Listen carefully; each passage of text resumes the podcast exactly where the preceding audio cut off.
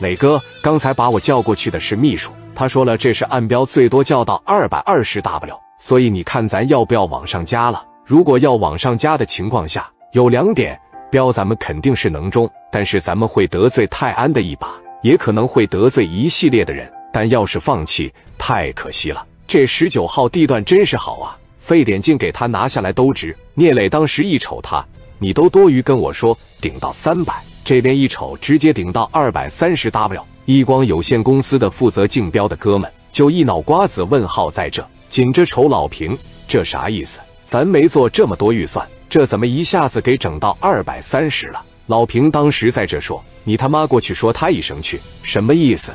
李一小姐不等人，按照流程来。就要一锤定音之时，一光这边没办法了，蹭的一下子又举了十万，就举到二百四十了。老平的秘书又来到了王群力的跟前，一把给大群揪出来：“你干啥呀？我不告诉你了吗？别举了！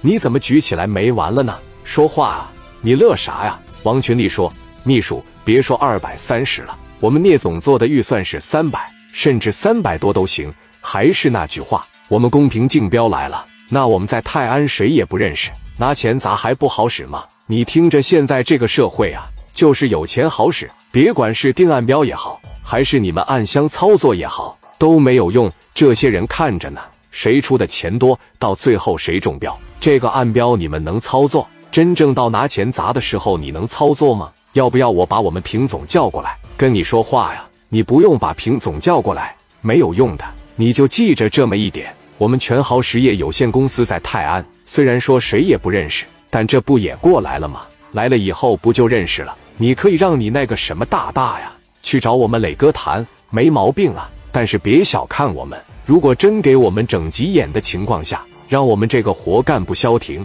你放心，咱谁也别好过。你不说我们是小孩吗？告诉你一声，小孩只会冲动，做事不考虑后果。我希望你这边也能明白明白。好了。我们要回去竞标了，欢迎举到三百万以上。我们根本就没有预算，什么时候把这块的砸下来，什么时候算了。什么叫实力？你们的标不希望给有实力的公司吗？敢他妈砸钱，这就叫实力。你不懂这个道理吗？王群力直接来到磊哥的身边，磊哥跟他干，没事，我都周旋完了。这边给老平气得像个大乌瓜一样，火冒三丈。这么好的买卖，眼看着就让人给我撬走了。一站起来，直接一摆手，扭头就出去了。临出去的时候，老平瞪了聂磊一眼，给聂磊竖了个中指，在一楼的车里边等着你磊。磊哥最终是以二百五十八万的价格把这个地方给拿下来了，全场掌声一片。那这块地方是我聂磊的了，以后这个地方就姓聂了。